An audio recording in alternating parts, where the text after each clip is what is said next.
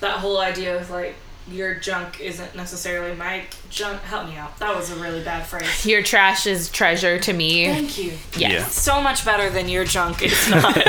Your junk is not my junk. My junk is your junk. This junk is my junk. This junk is your junk. No, wait, that's my junk. No, wait, that's your junk. And Sorry. that's how the episode opens. Yep, there it is. There's the, there's the Cut opener. that terrible laugh. Let's just cue that as the intro. Yep, that's it. And see.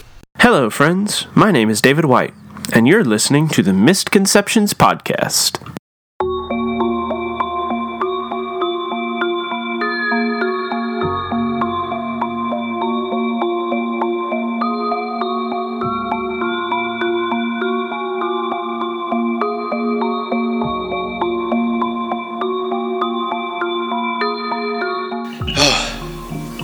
Such a relief.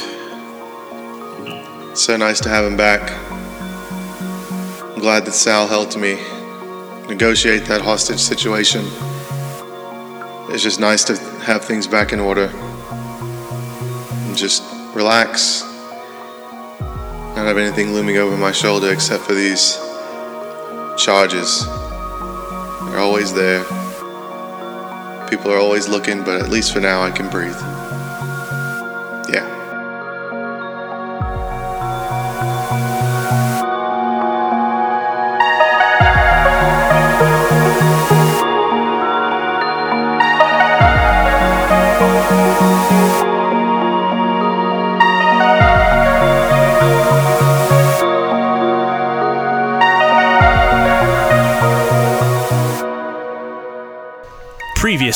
On Misconceptions, Bill was reunited with his family for the first time in over a year.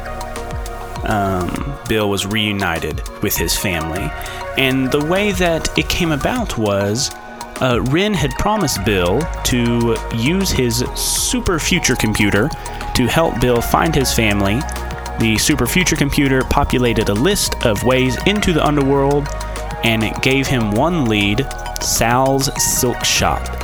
So Bill and the rest of the crew went to Sal's Silk Shop, and Bill signed a deal to um receive the souls of his wife and son from the underworld in return for his two mythos abilities his ability to ride on clouds and his ability to make weapons out of his tattoos. And so Sal took these two aspects of him and kept them in the underworld, returning Bill's wife and son to him. But now, Bill has become a sleeper. He is unaware of the mist or the mythical nature of the city. He still remembers things um, that he has done with the crew, but they are skewed and warped. Um, he does not remember the mythical side of that. Um, along with Bill being reunited with his family, uh, Esther ran afoul of her uh, nemesis, a Latina woman who seems hell bent on getting to Esther. Uh, for what reason this woman is so hell bent on getting to Esther, we still don't know, but it seems to have something to do with the Rat Pack. Um, of course, Rin also has the uh, mission to kill Deja hovering over his head, and uh, a few episodes ago, the crew found out about that mission. So, how Rin will proceed with his mission to kill Deja now that the crew knows about it and what they will do about it and if they will support it remains to be seen.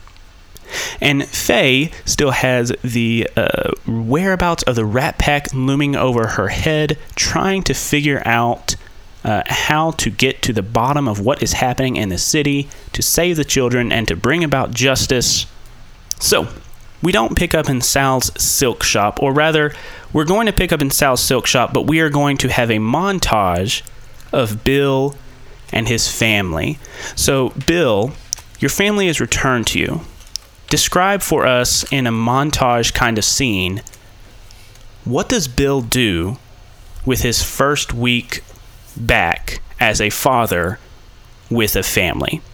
And Bill, I'll also remind you mechanically, Um, so what happened was you lost two of your mythos themes uh, right then and there to get your family back, and that gave you some uh, build-up points. And I think you had four out of five. Um, but then we met off mic to kind of discuss, you know, how to go with Bill, how to uh, what themes he would get, and we also decided that your Taken theme that had to do with getting your family back was also resolved.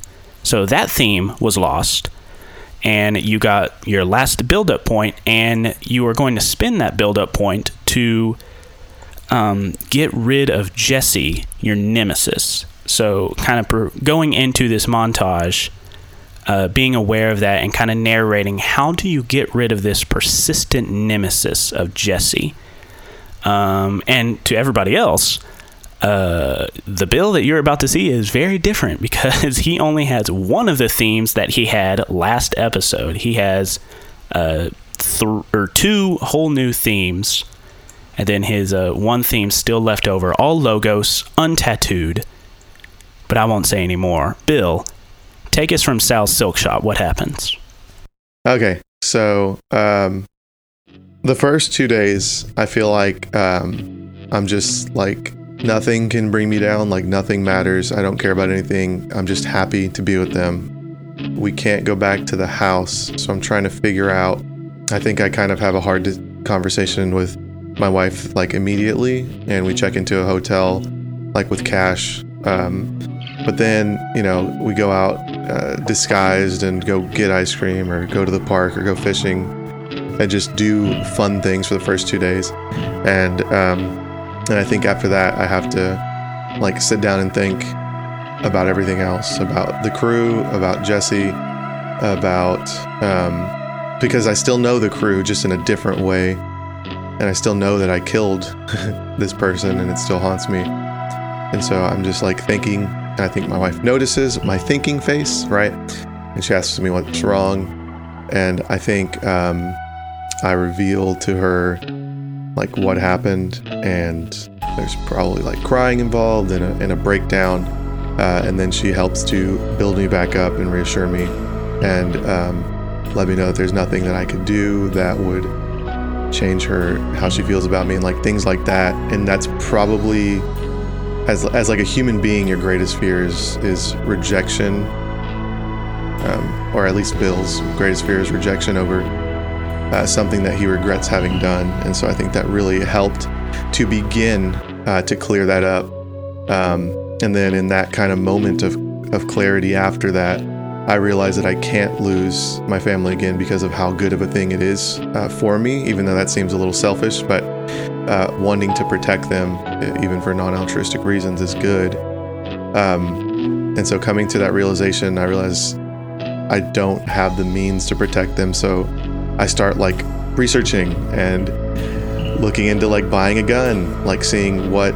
Uh, what I can do. Uh, so then I realized it would probably be pretty difficult as a wanted felon to uh, go about acquiring a gun easily without having to go through the shady underworld, and I don't want to get caught. So I just want to use people I know. So I think about getting a hold of Javi, uh, but I think he's he's a little bit removed. Um, and then I decide that I will talk to Woodard and Muhammad because they seem to be able to to fight and protect themselves with their hands, um, and that interested me. So, uh, and so I think that I contact them both, and um, Muhammad offers to train me uh, in his in his ways because he is familiar with the martial arts. I, I, I leave my my wife and son with my burner phone number, and we go and train, and I'm pathetic. And he just like wipes the floor with me. Uh, and I think that actually encourages me because it's like, wow, the difference between a trained person and a non trained person is huge. And so this might be a bigger boon than I thought. And my motivation is, you know, protecting myself and my family. And so I just pour myself into it and I'm constantly trying to get better. And uh, my, I'm like overzealous at first, and just he teaches me something, and I'm trying it and messing it up and stuff. But, but um, he keeps encouraging me uh, because of how focused I am and because of how much I want to learn. And so I think that's going to be like a continuing storyline of training to try to be better. But um, that is the way that I've like kind of changed my motivations. Whereas before it was, I have to find my family. I have to get my family back. I have to do this. I miss them so much too. I've been reunited. I treasure them. Like I have to keep them safe at all costs. And now, you know, I'm training my body and mind to protect my family. So I'm learning martial arts. And that's kind of, I think, will be reunited with me in that. Uh, that's how going to be my mindset. Yeah, definitely. And uh, you know, Woodard and Muhammad have done so much pro bono work for down and out people of the community. Uh, and more often than not, you know, they don't get paid in money, but they get paid in uh, favors, quiches, casseroles. Uh, and one person they helped uh, has this old, discarded uh, boxing gym. And so Mohammed takes you to this gym uh, whenever it's time for you to train, and he's pacing you and taking you do, through some some boxing and some Krav Maga and some some MMA kind of things that he has learned uh, to defend himself as a crime fighter. Um, so yeah, you there's this scene of you and Muhammad and and uh, Bill. Kind of describe how you look now. Um, oh, my main thing would be obviously no tattoos, right? They're just gone. They they left with my powers. Um, I think that the answer would be just simpler. You just look simpler. Um, ironically, though time has passed, uh, I would say I would look younger. Getting full night's sleep uh, and having less stress can do that. Uh, my wife made me get a haircut because it was shaggy and unkempt. So yeah. I would say that um, a simpler look, more clean cut, and also uh, a little more in shape. And I've been training with mm-hmm. Muhammad. I'm gonna keep training, and he's told me that part of uh, part of training my body and mind has to do with also um, diet and and and maintenance of, of my body. So I've been trying to really focus on that and hone myself to be um, a better craft practicer of martial arts, I guess you could say. Yeah, definitely. Um, and what is that noise that keeps? I think it's Jaime's desk. Uh, let me know if it happens again so I can figure that out. Because if it's coming out in the recording, that's not good. Yeah. And now, as Jaime has described it, he and his uh, family are staying at this hotel. Um, and I think uh, Bill is getting back from a, a training session with Muhammad. He opens the door, uh, and we are kind of in a, a uh, camera, like in the parking lot of this motel and we see Bill opening the door. We hear a shout of exclamation. We see a small form running and hugging Bill. We see a woman step around the corner. Bill kisses her on the lips, and they walk inside. And the camera kind of pulls away from that scene, and we see the drizzling rain. We see puddles pooling on the ground. We see the flashing neon sign of the motel, and it pulls back a little further, and we see a black SUV sitting in the street looking at this hotel or motel, and we see Esther and Ren and Faye sitting in the SUV watching their friend live his life. And before we get to what conversation is happening in the van, let's cut to how did you three spend this week? Okay. Um so in seeing Bill's family reunited, Esther obviously thinks about her own family. And she realizes that's truly the most important thing. Like, as much as she cares about the team, she's kind of just let herself fall to the wayside. And seeing them reunited, she realizes like she wants some answers and closure because she could just see Bill was lighter. Um, and that's something that deep down she desires that she didn't even realize until this point. And so um, she has decided to not like forego the team or anything like that, but she kind of wants to go all in with figuring some things out about her dad um, and her ring and that situation.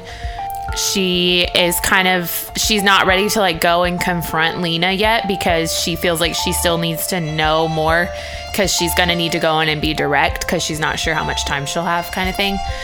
Um, so she's doing some research, maybe using Ren's computer to like just find information, any news stories that maybe came out around the time that her father and Javi were and Lena were doing things with the mafia and stuff like that. So mechanically, I don't know what this needs to look like exactly. And, the- I'm just like, and I'm not looking for like any like, I'm not looking for any like crazy answers or anything like that. I'm basically just wanting to like comb through some archives of news stories and that kind of thing to kind of piece together maybe the time period I need to be looking at or like kind of see where she left the scene. I don't know, just trying to get like more details. Okay. So of the uh, of the montage options, this sounds like explore your mythos. You tell everyone at the table which mystery you explore and how you do it. Um, which mystery are you exploring for your two mythos themes? Um, I think I am exploring the uh, why did he give this to me? Okay. So, uh, mechanically, you are going to gain one clue with a method and a source based on your description, which, you know, using Ren's uh, supercomputer. Um, and you're going to mark attention on your Owl Ring theme. So, you gain one attention and you gain one clue. So, Ren, are you okay with Esther using the supercomputer? Yes. Okay. So asking a favor of the super future computer. So you follow Ren down this uh, hallway with the hexagonal patterns and the blue LED lighting in the recesses between the hexo- hexagons. Um, you enter into a room that is dark and with no corners, but there is a cone of light shining down from an unseen source. Ren leads you into the light. Uh, he wakes up the supercomputer. All these flashing, er, all these holographic screens pop up all around you, and you hear a robotic voice address you. Greetings. Please register your username. Esther Black. Username Mr. Black registered. Well, that was easy. And what question do you have for the supercomputer? Like, what is Lena doing now? Um, so you ask. Uh, a holographic screen appears in front of your face, and you see a live feed of the corner of Rook and Bishop Street. Uh, it is a kind of rundown part of the city. There's newspaper in the gutters, trash everywhere else. Uh, the rain is drizzling as it always is. And you see a middle aged woman, about the age your father would be if he was still alive, and in fact, the age that Javi is.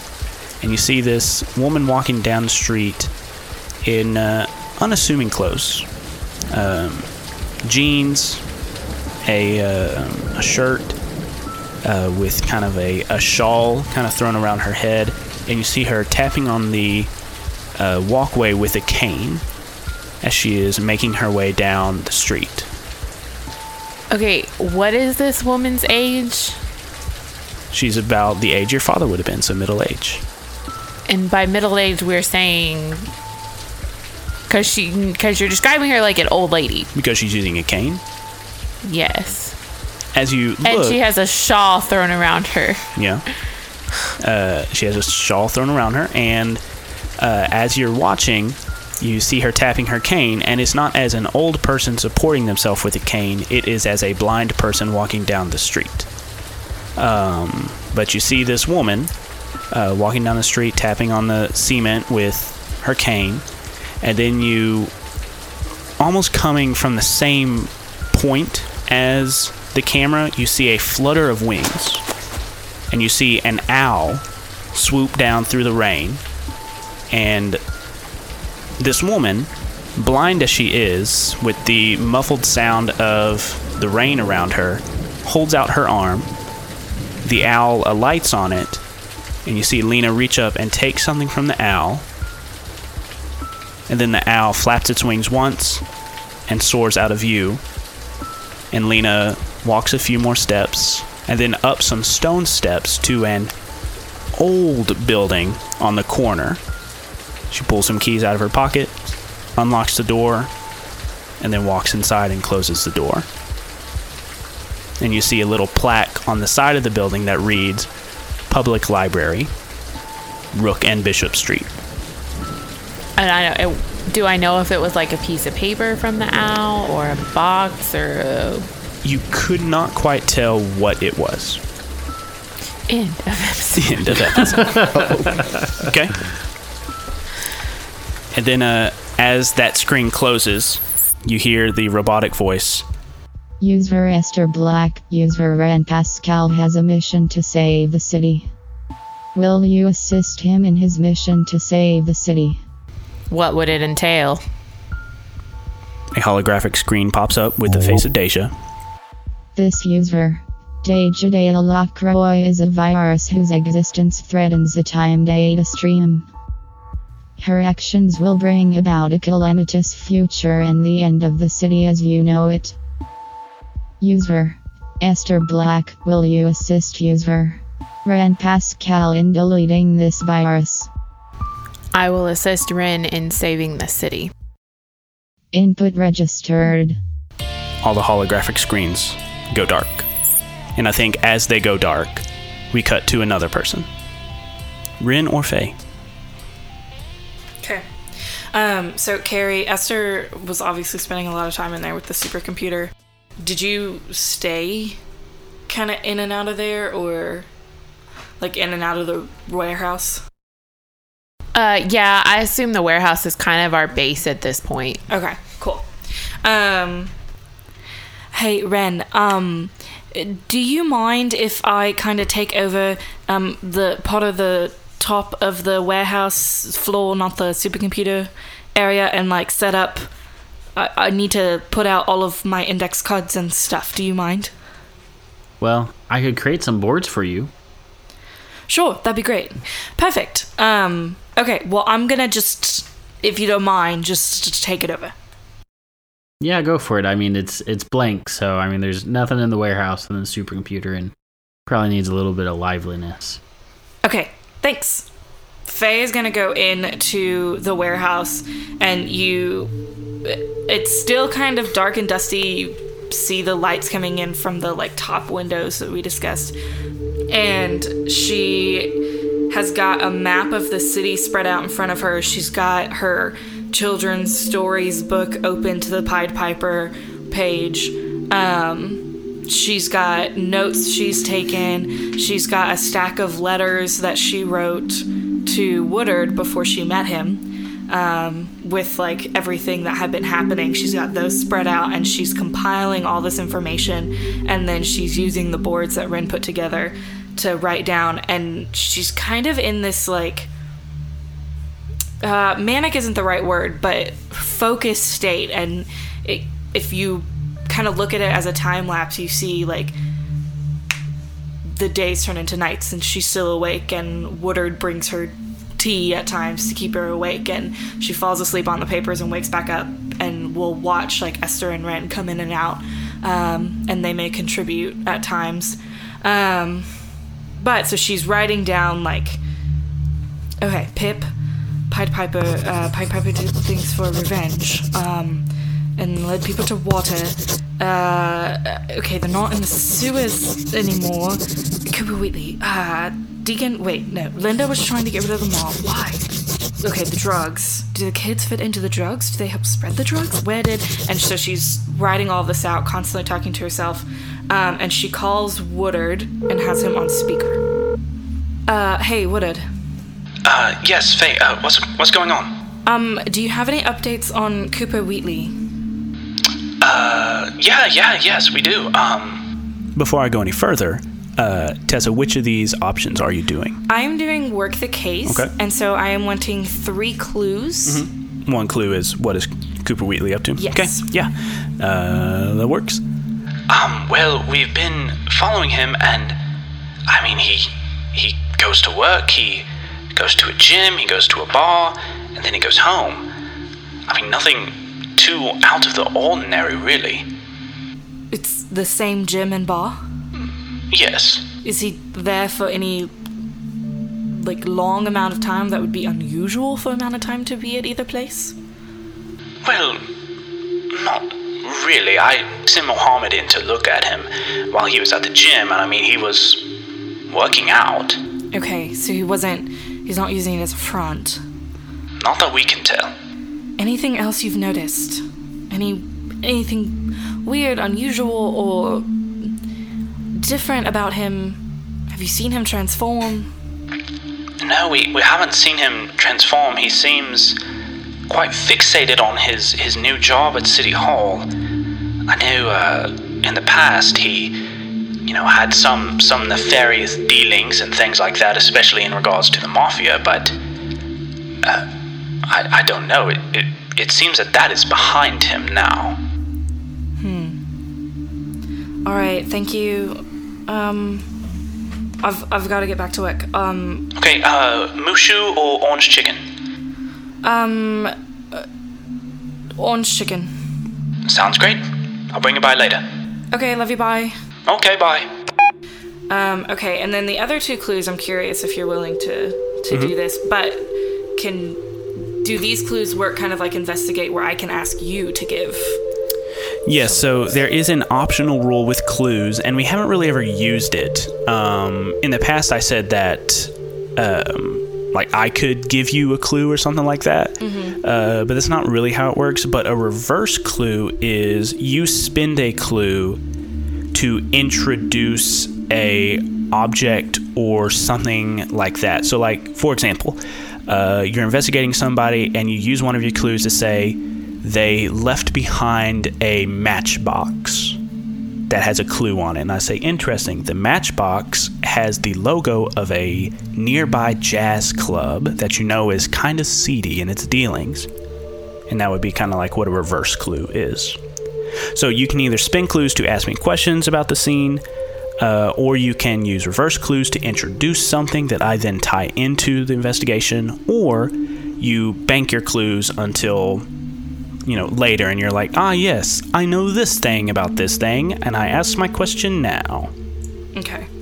I want to introduce, I want to use one of my clues to introduce that somehow, some way, I still have something of the Rat Pack, whether that be like um, a note or like a Rubik's Cube or like a journal or something of theirs. so something that those three kids that were in the apartment next to you something that they left behind Yes. okay and uh, what would the what would the point of that be So I want to be flipping, if it's a journal, like flipping through it or re looking at something like that and see something I hadn't seen before or it spark something I hadn't thought of before. Yeah, okay. So you have, uh, as you're kind of like throwing all your uh, note cards out and things like that, um, you are reaching into your pockets, pulling out different things, and you pull out a, like a rewards card for a burger joint. Um, it had a few punches in it. This belonged to X Man, and it was this joint that he said that the Rat Pack would go eat at. Um, like they were, they would always go there. They would always eat there. Still kept it after you know the spell over him was broken. Um, but you have that clue. Ah, yes, Big Belly Burger. Okay, and so Faye is gonna. That's gonna come to her. She's gonna look at the map and circle that. I assume that card has like which Big Belly Burger it is. So she's gonna circle that one on the map. For the third clue, does she see anything near the map or near Big Belly Burger on the map that would like, you know, in the past there's been sewers. Is there a river nearby? Is there a specific park nearby? definitely you can very easily pick out different sewer access points around this uh, Big Belly Burger. Um, as you're like kind of triangulating the positions and using what you remember, you kind of track where y'all entered these sewers so so long ago, and you kind of track yourself and the nexus that they are all in um, where they had Wonderland. Yes, Wonderland was the name of it. Is in that area. It's not like it's right beneath Belly Burger, Big Belly Burger, but it is like like Big Belly Big Belly Burger touches the corner of it, or something like that. Yeah, yeah. Okay, cool. Um, okay, so you see Faye working out all of this.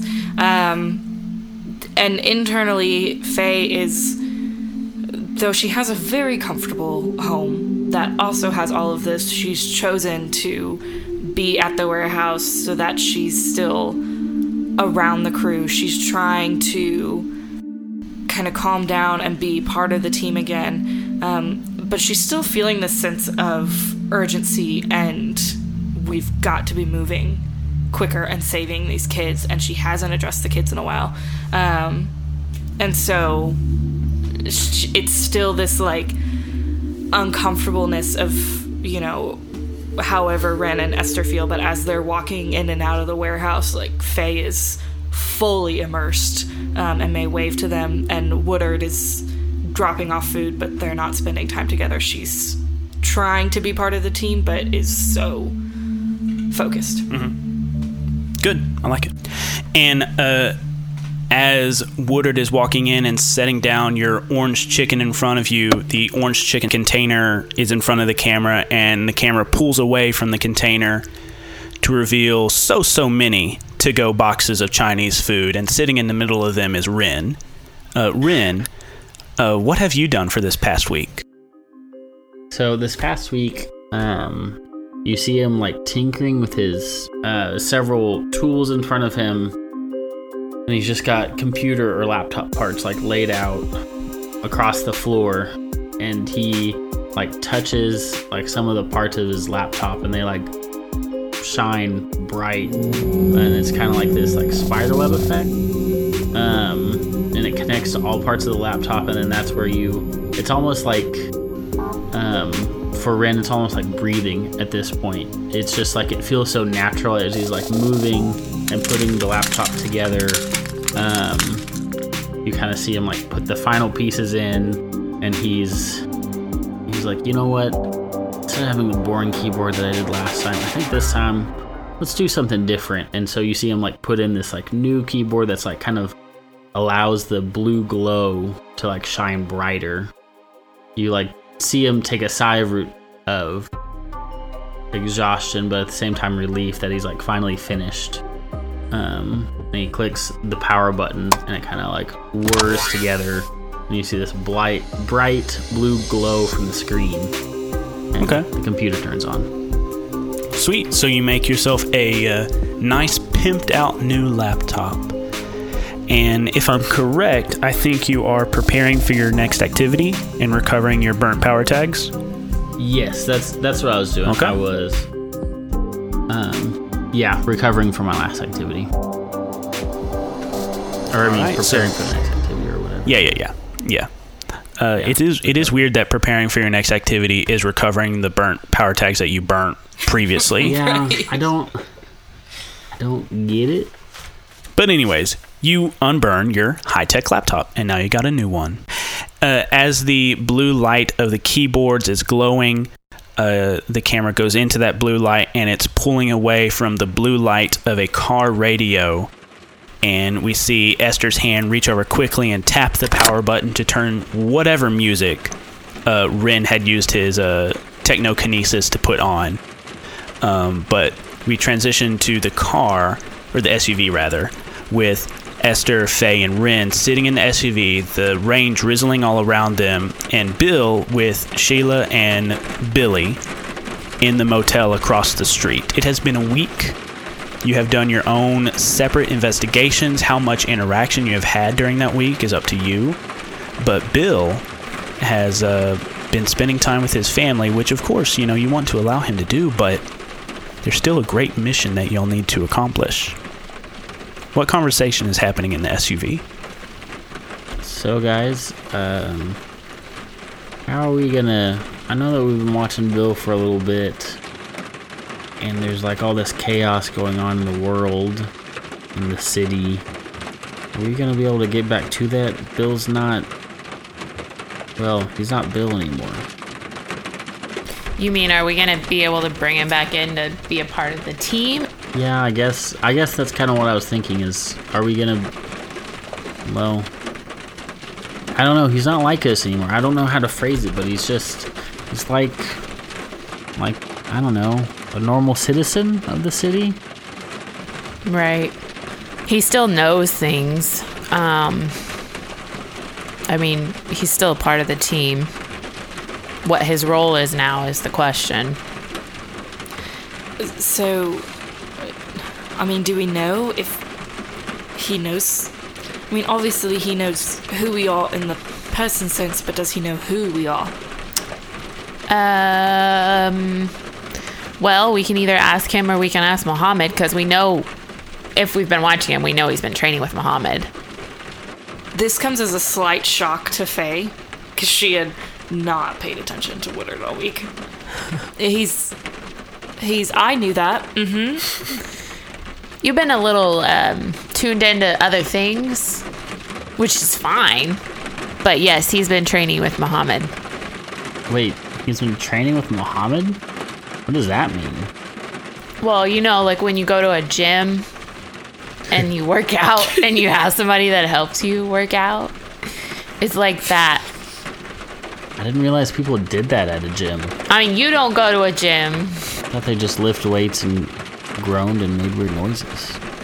Okay, that's not the kind of gym that I go to.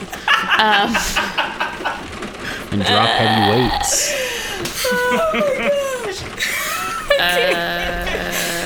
Um, okay, so I know we're trying to be very respectful of his time uh, with his family and not traumatize him, I assume, or his child. Um, do we do we reach out? Do we tell him to come back? Psst, Bill, come on back now, bro. You've had a week. Okay, now that you're reunited with your family. You had a week of vacation with your family. Yeah, that's what I was thinking. Vacation. time's up. Time's up. I need a quarantine for another two. weeks. right? Yeah, we've got to give him two weeks. Um, his family saw us at Sal's Silk Shop, right? So we, I mean, they know us, but they don't know us. So, if it would help with y'all's decision making, Bill is thoroughly enjoying his time with his family, but Bill is also aware that he is still wanted and he would be enjoying his time with his family much more if he weren't wanted and they didn't have to stay in a motel and things could return to normal. So, I think I think it would be appropriate for y'all to come talk to me and kind of help me to like get back on track for those kinds of reasons. I was just trying to decide if we needed to talk to you as like a pizza delivery person or if I could just come knock on your door as Esther. we have I have an idea. Okay. Um, She's going to deliver English pizza. It's all covered in pineapples. no. There's Um, extra pineapple and extra sauce. No cheese. Oh, tea leaves. Gross. Okay, okay, okay. Moving on. Um, so we're all sitting in the SUV discussing it, and Faye opens up the group text message, and um, because of her time in office, she got very good at writing. Um, very politically correct emails. And so she sends in the text Hi, Bill. Just bumping this to the top of your inbox. Would love to hear from you. Thanks. The crew. Okay. And the camera transitions inside the motel. Uh, Bill, what are you doing when you get this text? I am squatting in horse stance and trying to concentrate on a central point on the wall to walk forward to and away from like Woodard told me I needed to for balance reasons. Mhm. And then I hear, I guess, zzz, zzz, and I like look over, but then I just look back at the wall and keep going because it's a training session, man. I can't just let uh, outer things distract me. And I think Billy is uh, jumping up and down on one of the beds, saying, Dad, can we have ice cream before bed again tonight? I was just gonna say, hold on, Billy, not, not right at this moment. At this point, Ren sends a gif of a sad puppy dog. Oh my gosh! So I just is it like Yeah, like like literally every 30 seconds, there's like a gif of something. There's like a minion, and there's like the sad dog, and then there's like the cat where it's just like pawing in the air. And All right. Please note that in real life, this is how we get a hold of Jaime. It's true. I I uh I do the tropey thing where I just like see it keep happening and try to like just keep staring at the wall and ignore it and like close my eyes and like breathe. And then it's like voot, voot, voot, and Billy's like like jumping. And then like I hear something like cabinets closing in the background, like my wife like d- doing stuff and I'm just like okay, okay, all right. Uh, Billy, go eat as much ice cream as you want. Let's um okay. And then I like open my phone. I'm like, what in the world? What is st- stop stop sending this. Stop. and I just like turn my phone off and I walk outside. No. And I say, I'll be right back. And I walk outside and I point at my phone and I say, stop. he's still sending gifts. Oh my god. I walk up to the SUV. Do you roll the window down? Yeah, I, I, I roll the window fully down. What do you want? I'm training. I'm trying to I'm trying to concentrate and can't do that with the million cartoon faces. We've missed you. We would like to talk. Okay? Like here right now? I mean, you can get in the SUV if you like. We can drive around, see the stars, get some ice cream. All right, let me go tell the family real quick. So I just run back inside, tell wife I'll be right back. Go out and get in the SUV.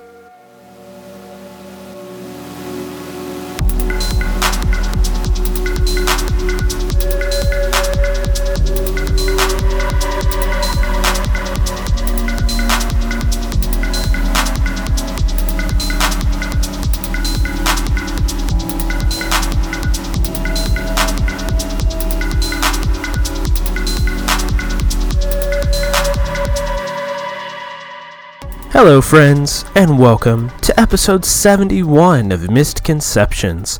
I'm your host, David White. And did I just say episode 71? Golly, we have been making this show for a while. We've been making this show for a hot second, and we thank you for sticking with us through it. And just a little bit of housekeeping before we get back to the show. As you know, we do have a Patreon, and this show is fully funded by our Patreon. Uh, and recently we had a $400 a month goal that would allow us to pay our performers. But one of our top tier patrons depledged, leaving us way below our $400 a month goal. Thankfully, we have gotten a little bit closer to our 400 month goal, but if you like the show and you do not currently support us, please go ahead, go over to our Patreon, click the link in the show notes below, and pledge whatever amount you can so that we can get back to that $400 a month goal and so we can afford to pay our performers for the awesome job they do on this show. I highly suggest the $5 a month goal because, you know, it's affordable, it's not going to break the bank, and it's going to get you access to an extra show that is just for our patrons, our misconceptions side quests. Of course, you also get access to all this uncut audio, the raw recordings from our sessions. But you know the the side quest is pretty sweet. It has me and uh, you know any other combination of people playing other games besides City of Mist, besides D&D. We have a rotation of GMs and players. Uh, it's a lot of fun. And our most recent side quest episode features Fear itself, the RPG created by Pelgrane Press. So if you are a horror aficionado, you might want to check that out. And well, you know what? How about I just show you a clip from our most recent episode of that side quest? as you you're looking at this, thinking about it, you blink, and uh, as you do, you, it disappears. And then the way the light is reflecting, this horrible lighting in this office is reflecting off of it. Suddenly, that figure that was small and in the photo is not so small. He's in fact right behind you. He has the exact same expression he did in the photo, except. But then it turns into a grin. And this all happens in the matter of seconds. It all happens so quick that you're barely able to register it. What do you do? Uh, I drop the painting and I swing around and take a swing at this guy. just just reflexively. Oh no! You swing and hit nothing. There's nothing behind you. Did anyone else see anything? No, you just see. You, you just see Ashton swinging on nothing. If you want to hear more of the Fear Itself side quest and all of our other side quests that have been released and will be released, why don't you go ahead, click the link below, give at least $5 on our Patreon, and you will be able to listen to that amazing show. And speaking of amazing and our Patreon, how about I give a shout out to our amazing patrons?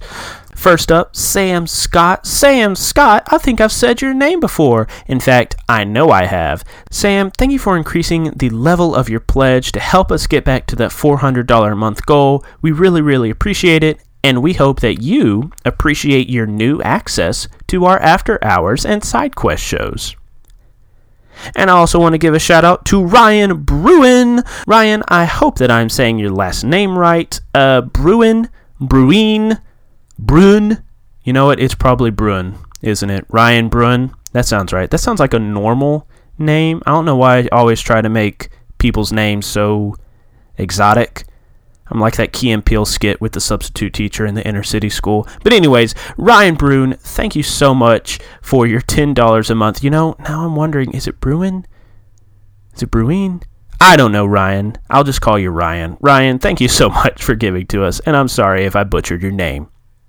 And I know I haven't said this in a while, but if you listen to us on iTunes, please consider leaving a rating and review on iTunes. It really helps us out. It shows people uh, up front how others like the show and what they like about it. And it is also a nice little mood booster for me to go on iTunes and see new reviews from new people who like our show. So if you would like to help us out in a non monetary way, consider leaving us a rating and review on iTunes. And if you do that, and if you screenshot or copy your review and send it to us at our email, misconceptionspod at gmail.com, with your address, you will receive a free misconception sticker.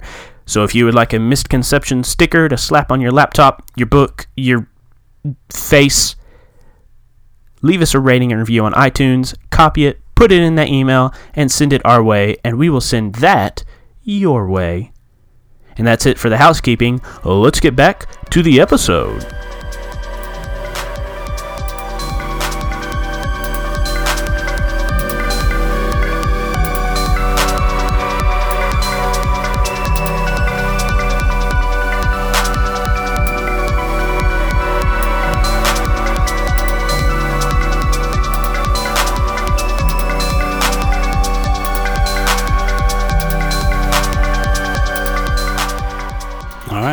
So Bill's in the car. You're all together for the first time in a week. I think there is an awkward silence for Yeah. a good bit. Insert cricket sound. Where am I driving? Well, we need to get ice cream first. I'm starving.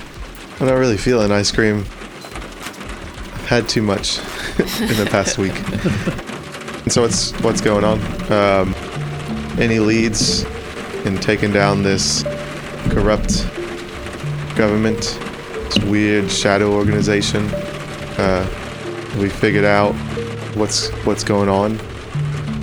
What do you um what do you remember about us? I remember everything. I don't know what you're talking about. We were a group of friends who got framed and were trying to solve who did it and um, got involved with the mafia and uh, some shady Illuminati like people. That's a very odd question. what do you remember about um, the island that you lived on for a time? Faye glances at Esther. kind of an odd society of mute people, you know. They're very expressive. Um, I never got around to learning sign language, but they were uh, they were a nice bunch. What do these people look like to you, Bill? People. They didn't look like anything you've seen from like sci-fi shows. Kind of, I don't know, like an adjective like monstrous or strange looking. You know, Ren, just because the girls don't suit your fancy doesn't mean they're monsters. I am offended, but I'm going to move on from that comment. I mean, they're just pe- they're people, different. Okay. Um. And she sits there, frustrated and staring, frustrated and staring at Bill. Can, can I describe to them and to the listeners what Bill's memories have become of the crew? Yeah, go ahead. Because of this distortion? Yeah. Okay. so we'll start with Faye. Uh, Bill's recollection are that Faye is a little bit odd and maybe has imaginary plant friends, um, but is really good at gardening and is constantly like like almost like a um, how do you say like a giddy like mad like not witch because that's the wrong way to describe it but like you're always like experimenting with your plants Um, herbologist, botanist. yeah yeah like a herbologist or botanist sorry because i was just thinking of like potions and stuff so like Yeah, yeah. always like doing interesting creative things and so sometimes when we've won in fights and you've like used like spores or something i would picture you like throwing down a bottle and something exploding and i also think that you're like really proficient with whips to like wrap around people's legs and pull them and stuff so you're this like weird combination of some western like badass herbologist crazy plant lady Your Indiana Jones meets the uh, the botanist from Harry Potter. Yeah. yeah so that that's been my recollection. So that's why i'm just like i just go along with it. That's what i do. No, that's perfect. and then uh, Ren is a an it specialist and guru and cosplay extraordinaire. Uh, so i've thought that it's odd that he likes solving crimes in his um, cosplay attire of a cyborg uh, but he's really into it and i don't want to break you know i don't want to break that for him. So i just want to yes you're a cyborg. Super cool glowing brain. Uh, to me though so like for him it's obviously actually implanted in his skull.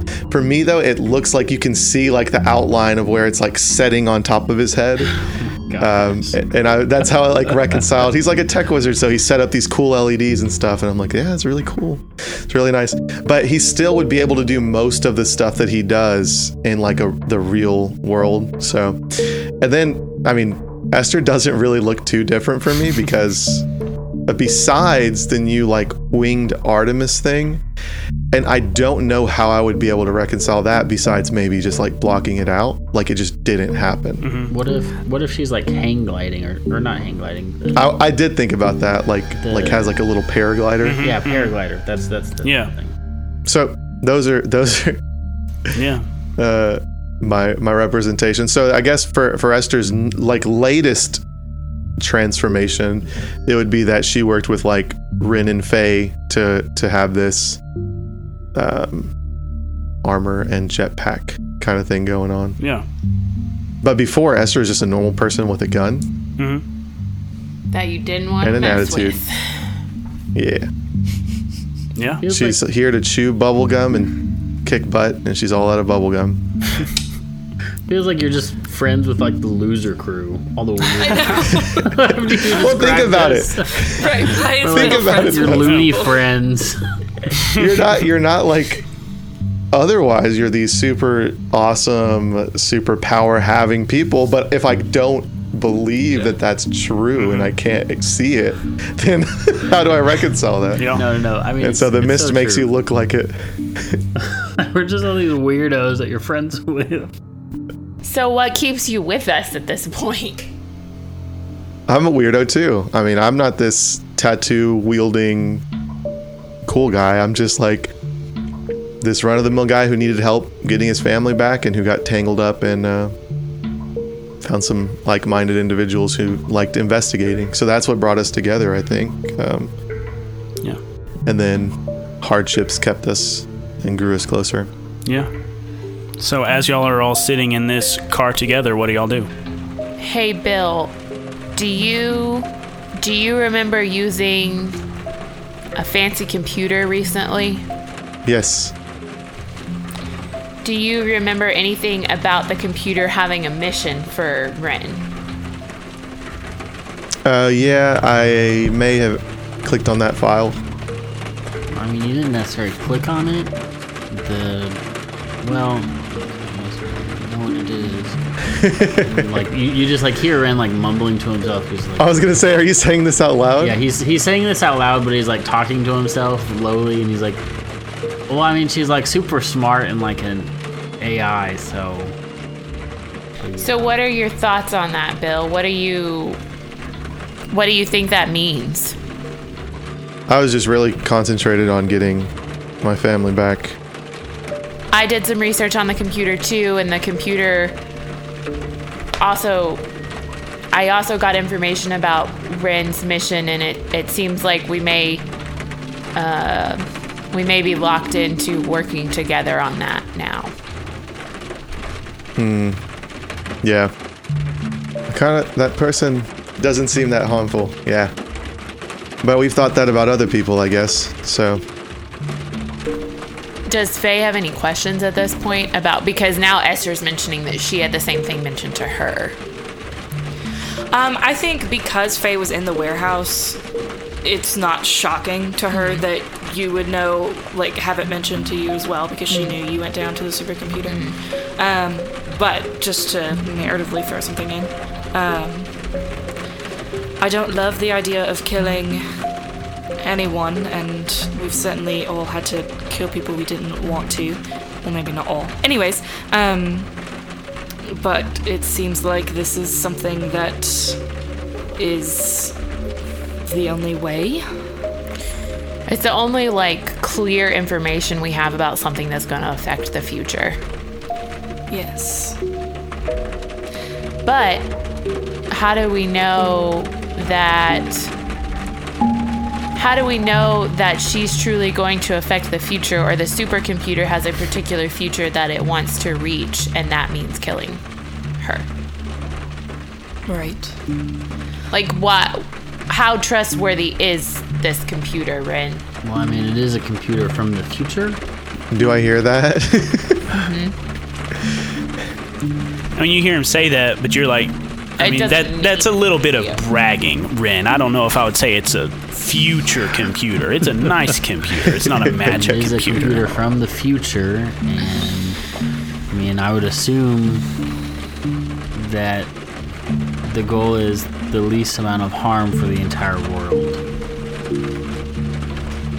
uh, quickly, just David, for for my uh, for your understanding, is Ren saying something like it's a computer from the future and just like blatantly uh, speaking about kind of mythos related stuff? Does that begin to crack my uh, view of things, or does the mist muffle it out and make me hear something different?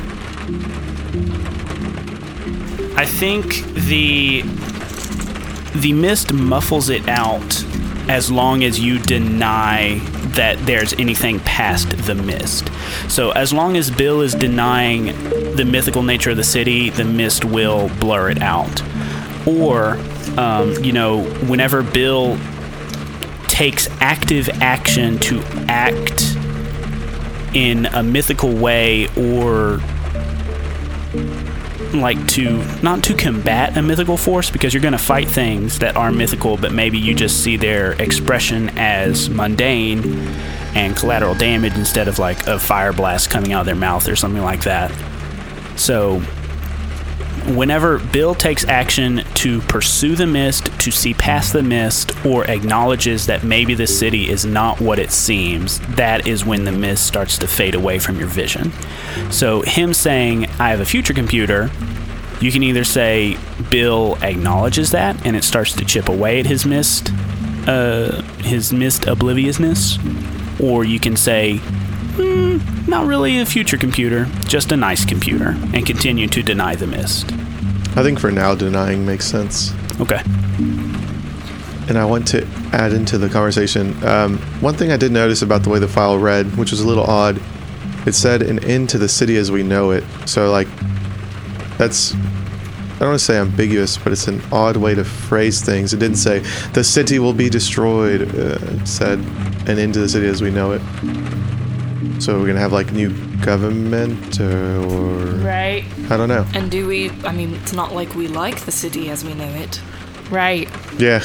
Like, is this a bad future necessarily? Right. Or a future that just the supercomputer. Doesn't like. Right. Or is the supercomputer seeking a certain future and that future means that Deja dies? Yes. Well, I mean, I feel like the supercomputer maybe is trying to do the best future. Maybe, maybe I don't know. Maybe Deja gets involved with the mafia, or is involved with Pip Hamill, or I don't know. It doesn't really make any sense to me. I just, I figured if the supercomputer gave me these cybernetic enhancements, that surely it was for something for the for the greater good. I guess. I guess it just doesn't. I guess it just it doesn't make sense to me if a supercomputer can be evil. I figured that they're so smart that they're and the way that they work that they're just trying to benefit society as a whole. Can a computer have morals? Cue apocalypse movies with robots. Yeah, the whole thing is that they don't have empathy Yeah. Normally. So what is it? What is that called? The greatest good for the greatest number of people? It's a philosophical thing that I cannot recall at this U- current. utilitarianism, Yes, something. I think it's utilitarianism. So we've got to wrap up this episode. Oh yeah. Mainly because I'm starving. Uh, okay, so either we need to go investigate Deja. I have another thread that I'd love to um, work on about the kids, um, or we need to go kill her. I think um, investigating Deja makes the most sense to me, just because uh, I don't know that I'm okay with killing people anymore. Well, and I don't. I don't want to kill without answers. Agreed. Just thought I'd throw it into the mix. Yeah, yeah. Um, and I kind of like her. I don't really want to kill her just yet. just yet. Yeah, your first crush, Linda, did did turn out to be pretty bad, and Maybe the fact that Ren has a crush on her is a sign. well, it is a sign. I, d- I, don't, I don't want to think that all the people that I've crushed on turn out to be evil geniuses and try to try to destroy the city. I like to I like to say that Linda was a, a fluke. You're right, Lin. Ren. Oh dang! And uh, so as y'all are driving off into the uh, into the night, into the unknown. I'm sorry you walked into it. end of episode. Thanks for listening to this week's episode of Misconceptions. We'll be back with our next episode on August 3rd. If you have a Facebook or Twitter, you can find us on both of those social media platforms. You can give us a like or a follow to get up to date information, behind the scenes pictures and videos, and funny gifts from us who love you. You can also contact us at misconceptionspod at gmail.com if you would like to contact us that way. And you may also join our Discord to talk to myself and the rest of the crew directly. All you need to do is click the link in the show notes below.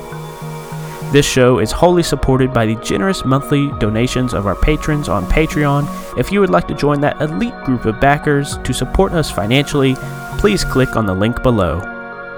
City of Mist is an RPG created by Son of Oak. You can find more of their products at sonofoak.com. The Misconceptions theme music is composed by Aaron Wharton. You can find more of his music at aaronwharton.net. And that is it for this week's episode of Misconceptions. I hope y'all had a fun time. Wash your hands, wear a mask, and keep it nerdy, y'all.